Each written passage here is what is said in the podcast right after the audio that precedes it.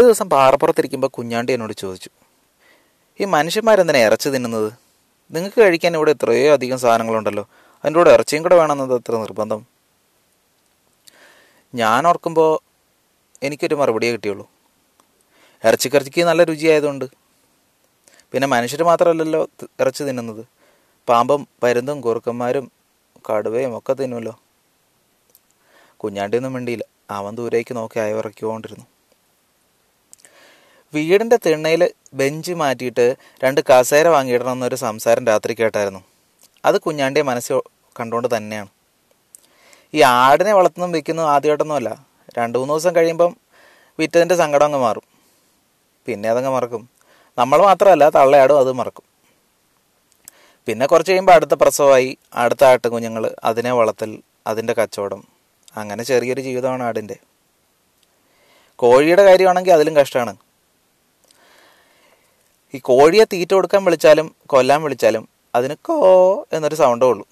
അതുകൊണ്ട് അത്ര അങ്ങ് സങ്കടം തോന്നാറില്ല. പക്ഷെ ആടിനെ വിൽക്കുമ്പോൾ അങ്ങനെയല്ല കേട്ടോ. അത് അലറി നിലവിളിക്കും. പോവാതെ വലിച്ചു പിടിച്ച് നിൽക്കും അതിനെ വളർത്തിയവരെ എല്ലാം ദയനീയമായിട്ട് നോക്കും.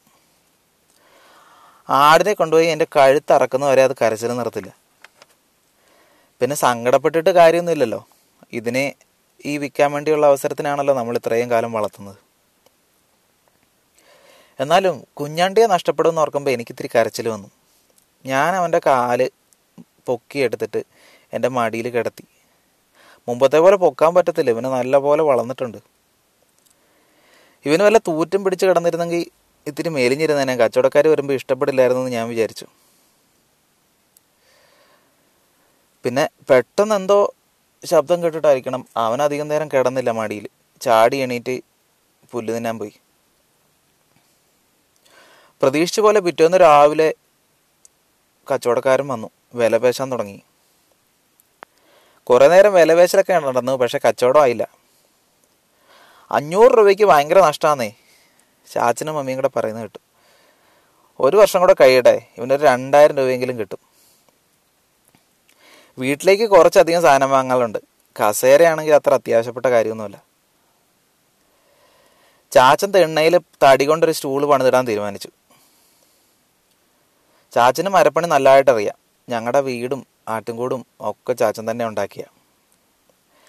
ഞാൻ ആട്ടിൻകൂട്ടിലേക്ക് നോക്കി. കുഞ്ഞാണ്ടിക്ക് ഇതൊക്കെ മനസ്സിലാവുന്നുണ്ടാവോ? എന്തായാലും അവൻ ഭയങ്കര ഗൂഢമായ ചിന്തയിലാണ്.